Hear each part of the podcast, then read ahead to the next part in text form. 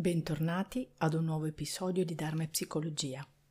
Prima di cominciare con l'episodio di oggi voglio ricordarvi che potete inviare all'indirizzo stefania-stefaniaperrone.it l'aforisma o la frase spirituale di un autore o di un maestro che più vi dà forza in questo momento.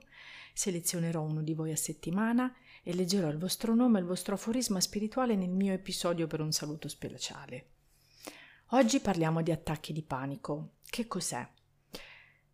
È un episodio improvviso intenso di paura o di disagio intenso che raggiunge il suo picco entro pochi minuti. È caratterizzato da sintomi fisici e psicologici che sono significativi perché sono comunque molto spaventosi e debilitanti per chi lo sperimenta e se qualcuno di voi lo ha sperimentato sa bene di cosa parlo. Gli attacchi di panico possono verificarsi in modo imprevisto, senza un motivo evidente o possono anche essere scatenati da una situazione specifica o anche da un oggetto che provoca ansia. I sintomi di un attacco di panico possono includere sensazione di paura intensa o di un pericolo imminente, palpitazioni o accelerazioni del battito cardiaco, sudorazione brividi, tremori o scosse, sensazione di mancanza di respiro o soffocamento, dolore o disagio al petto, nausea o disturbi gastrointestinali, sensazione di svenimento o vertigini, sensazione di essere staccato dalla realtà o di perdere il controllo e paura di morire. Gli attacchi di panico possono variare, quindi di intensità e durata, e possono presentarsi sia occasionalmente che invece con frequenza regolare e chi soffre di attacchi di panico poi può sviluppare anche una paura persistente di avere altri attacchi di panico, quindi l'ansia anticipatoria, che può portare a evitare situazioni o luoghi che si pensa possano scatenare gli attacchi di panico. Vediamo cosa fare, quindi a livello pratico, quando arriva un attacco di panico. Prima di tutto, è importante che tu riconosca che è un attacco di panico, cioè sii consapevole che stai vivendo un attacco di panico e, no, e, quindi riconosci che si tratta di una reazione fisiologica, psicologica temporanea. Accetta che l'attacco di panico non è pericoloso, che passerà, quindi che non stai veramente morendo, perché se riconosci i sintomi, riconosci l'attacco di panico.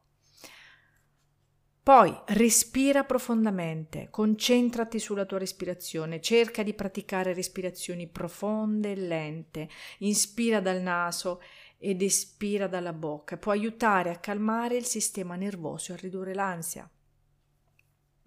Accetta le sensazioni fisiche, perché durante un attacco di panico potresti sperimentare sintomi fisici intensi, li ho nominati prima, come palpitazioni, mancanza di respiro, tremori, sudorazioni, svenimenti. Accetta queste sensazioni come parte dell'attacco di panico, quindi non resistere ad esse e ricorda che le sensazioni sono temporanee, quindi non sono una minaccia per la tua, tua sicurezza.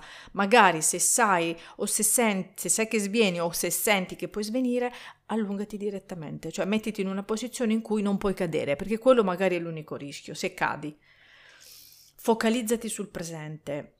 Cerca di portare la tua attenzione al momento presente, concentrati su qualcosa di tangibile intorno a te, come i suoni, le immagini, le sensazioni fisiche e questo può aiutarti a distogliere l'attenzione dallo stato d'ansia e quindi ristabilire un senso di calma.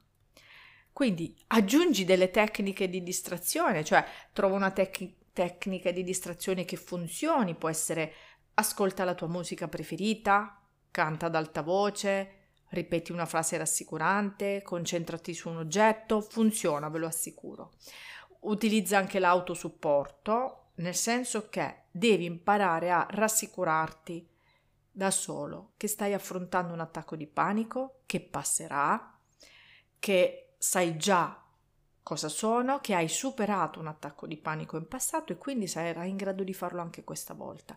Parlati gentilmente, incoraggiati e questo può aiutare a gestire l'ansia. Ultimo punto, ultimo uh, suggerimento è cerca il sostegno di qualcuno, cioè se ti senti a tuo agio cerca il sostegno di una persona affidata, parla con qualcuno per aiutarti a sentire meno solo, ma soprattutto se hai bisogno vai da uno psicoterapeuta. Quanto dura? Mm, è la domanda che mi viene fatta più spesso. La durata di un attacco di panico può variare da persona a persona. In generale, un attacco di panico raggiunge il picco dei sintomi entro pochi minuti, cioè velocissimo, e può durare quindi da 5 anche a 20 minuti. Io dico sempre prendetevi quella mezz'ora, quindi controllate l'orologio, se vi può calmare capirete poi a maggior ragione che è un attacco di panico, perché quando vedete che già da verso i 20 minuti sta calando, capite che non è nessun'altra malattia o nessun altro disturbo serio, è un attacco di panico. Tuttavia è importante sottolineare che ogni persona può sperimentare l'attacco di panico in modo diverso, quindi ovviamente la durata varia sia da episodio a episodio che da persona a persona. Cosa succede dopo l'attacco di panico? Quindi dopo che l'attacco di panico raggiunge il picco, quindi facciamo finta che sono passati questi 20 minuti.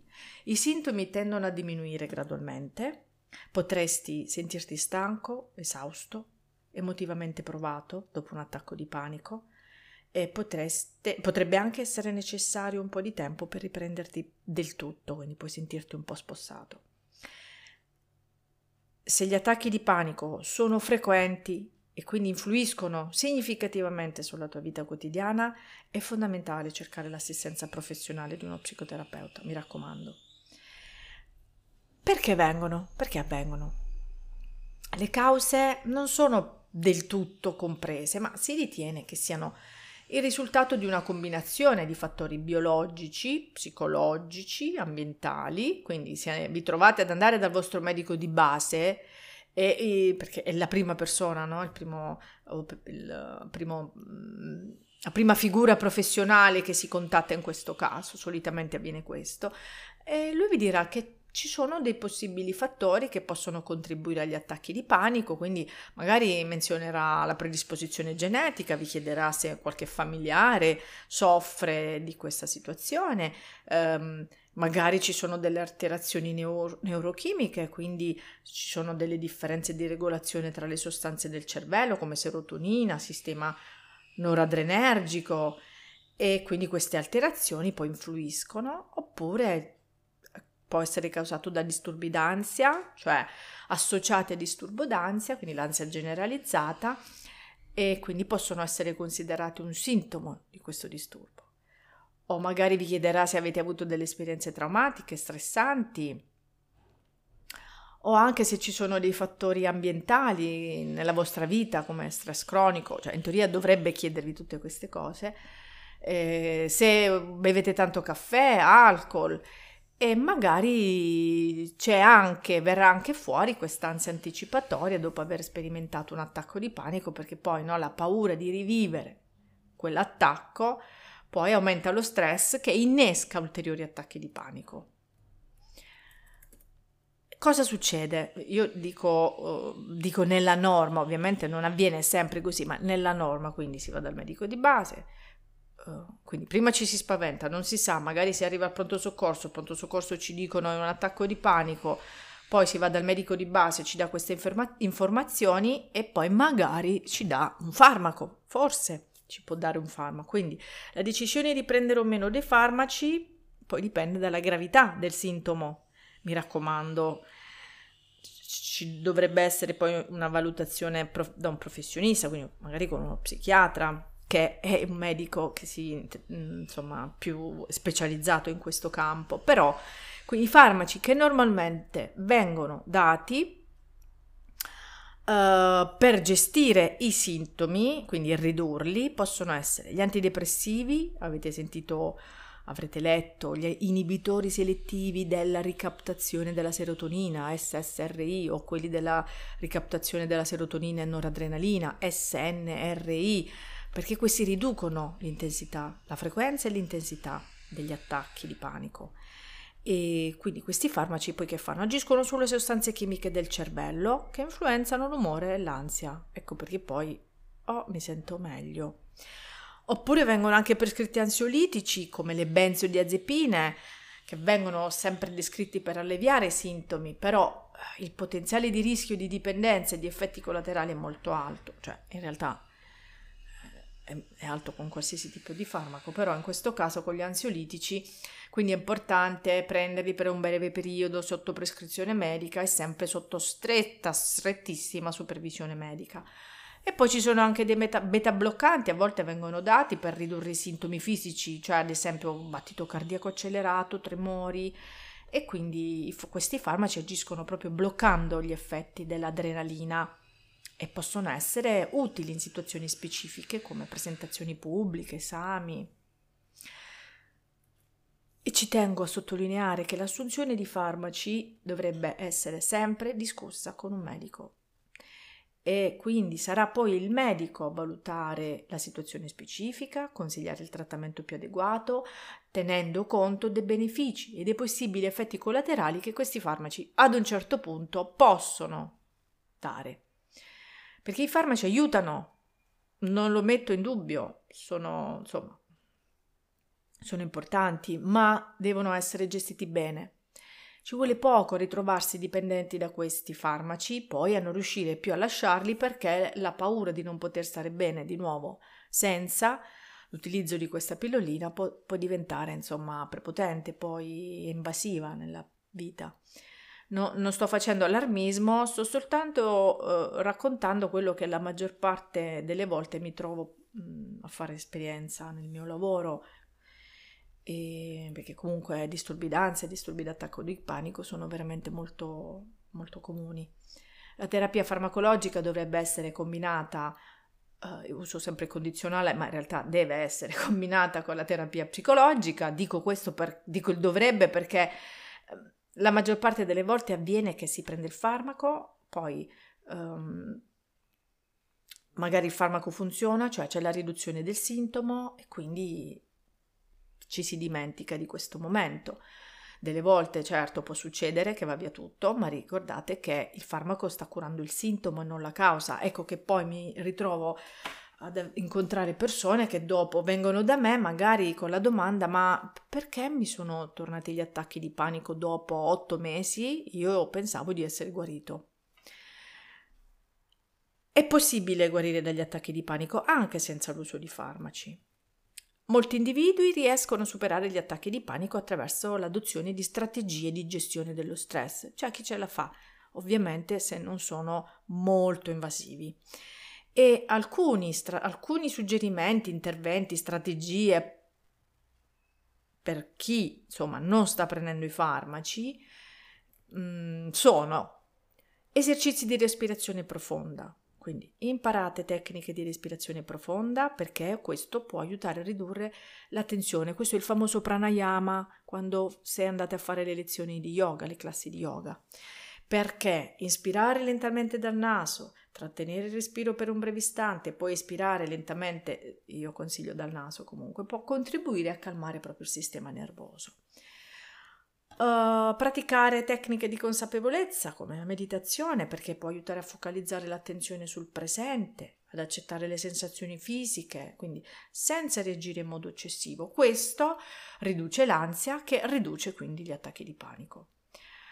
Altra cosa molto importante che io consiglio continuamente a tutti, esercizio fisico regolare, non potete imparare a gestire la mente se il corpo non scarica.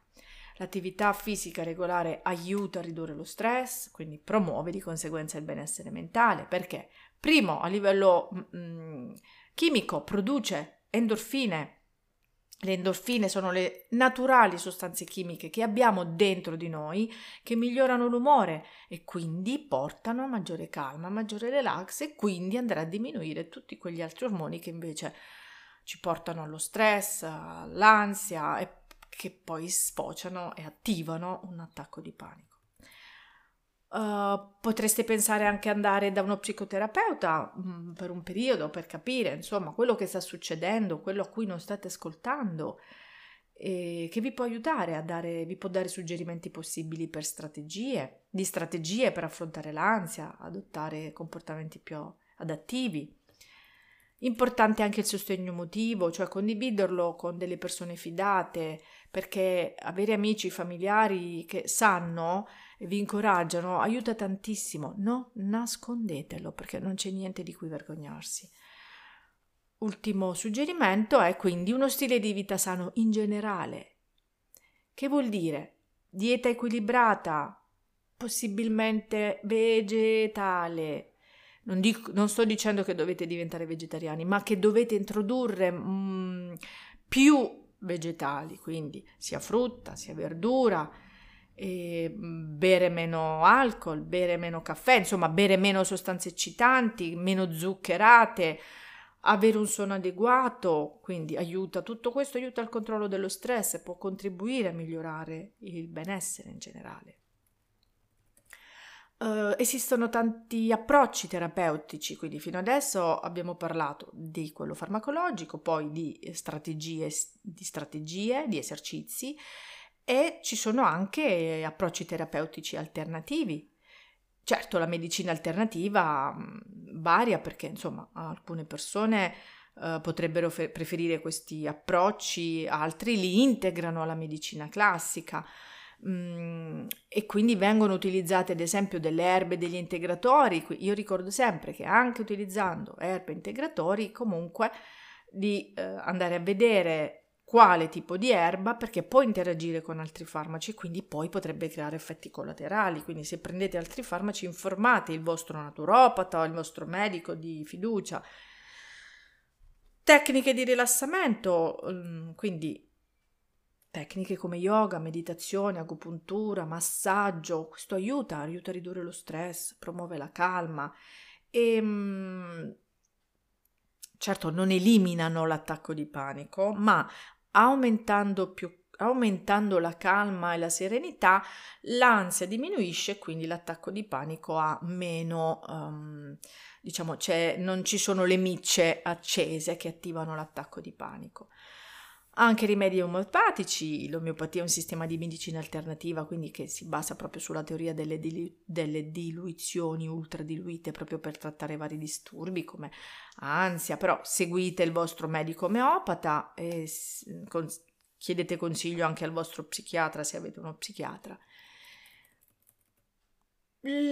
Tutto questo può avere anche una, un altro tipo di visione, perché mm, fino adesso mi sono soffermata sulla visione fisica, medica, um, pratica, ma un'altra visione può essere quella spirituale, cioè um, Ovviamente in base alle credenze personali, da persona a persona varia, però alcune persone potrebbero interpretare gli attacchi di panico da una prospettiva spirituale, potrebbe aiutare e quindi attribuendo loro un significato più ampio, non come oddio sono malato, oddio ho un disturbo, c'è qualcosa che non va, ma magari a comprendere che c'è un messaggio o una lezione che si può apprendere. E alcune delle interpretazioni o considerazioni spirituali che alcune persone potrebbero avere sugli attacchi di panico uh, possono includere magari um, considerare l'attacco di panico come una chiamata alla crescita personale, quindi un'opportunità per esplorare e affrontare i propri timori. Perché mi sento così? Perché ho paura? Che cosa mi è successo? Cosa mi succede? Quindi potrebbero vedere gli attacchi di panico come un catalizzatore per il cambiamento lo sviluppo interiore, proprio quel passaggio per decidere di cambiare qualcosa. Altre potrebbero interpretare gli attacchi di panico come un richiamo a connettersi con la propria dimensione spirituale o ad approfondire la propria pratica spirituale Magari sentite quel richiamo di leggere un libro sacro, di ascoltare degli insegnamenti, di ritornare in chiesa, di recitare una preghiera, un mantra. Fatelo. Perché c'è proprio questo uh, bisogno di sviluppare una maggiore consapevolezza, di stabilire una relazione con un potere superiore, quindi di trovare un significato uno scopo in mezzo a quest'ansia, a questa paura. Un'altra visione potrebbe essere una sfida karmica, cioè alcune persone potrebbero pensare che no, affrontare e superare nel loro percorso di crescita sia legato a esperienze passate o a dinamiche più profonde dell'anima che richiedono comprensione, perdono, guarigione. Possiamo anche non arrivare alle vite passate perché non tutti ci credono, ma rimaniamo alla vita, a questa vita. Vi comprendete? Vi siete perdonati per delle cose? E, e, quindi è già in questa vita che c'è e che si può fare questo tipo di percorso di trasformazione. Quindi um, ribadisco sempre che queste interpretazioni sono personali, soggettive, ovviamente non scientifiche, ma spirituali, quindi hanno, le stiamo guardando con un altro occhio, il famoso terzo occhio, e possono variare quindi notevolmente. Ognuno troverà il proprio significato nella dimensione spirituale, ognuno troverà il proprio processo di comprensione, di guarigione, di crescita. Ovviamente tutto ciò può essere fatto uh, insieme ad un percorso medico farmacologico, perché non vuol dire che perché si prendono delle medicine non si può fare un percorso spirituale o psicoterapeutico, tutt'altro, anzi, più sono uniti, meglio è. Voglio chiudere questo episodio con le parole di Jung che dice Ero giunto alla conclusione che il principio di tutti i disturbi psichici risiede nel tentativo dell'anima di realizzare un suo scopo che entra in contrasto con l'autonomia della coscienza. Grazie per aver ascoltato un altro episodio di Dharma e Psicologia e che tutti gli esseri dell'universo possano essere felici.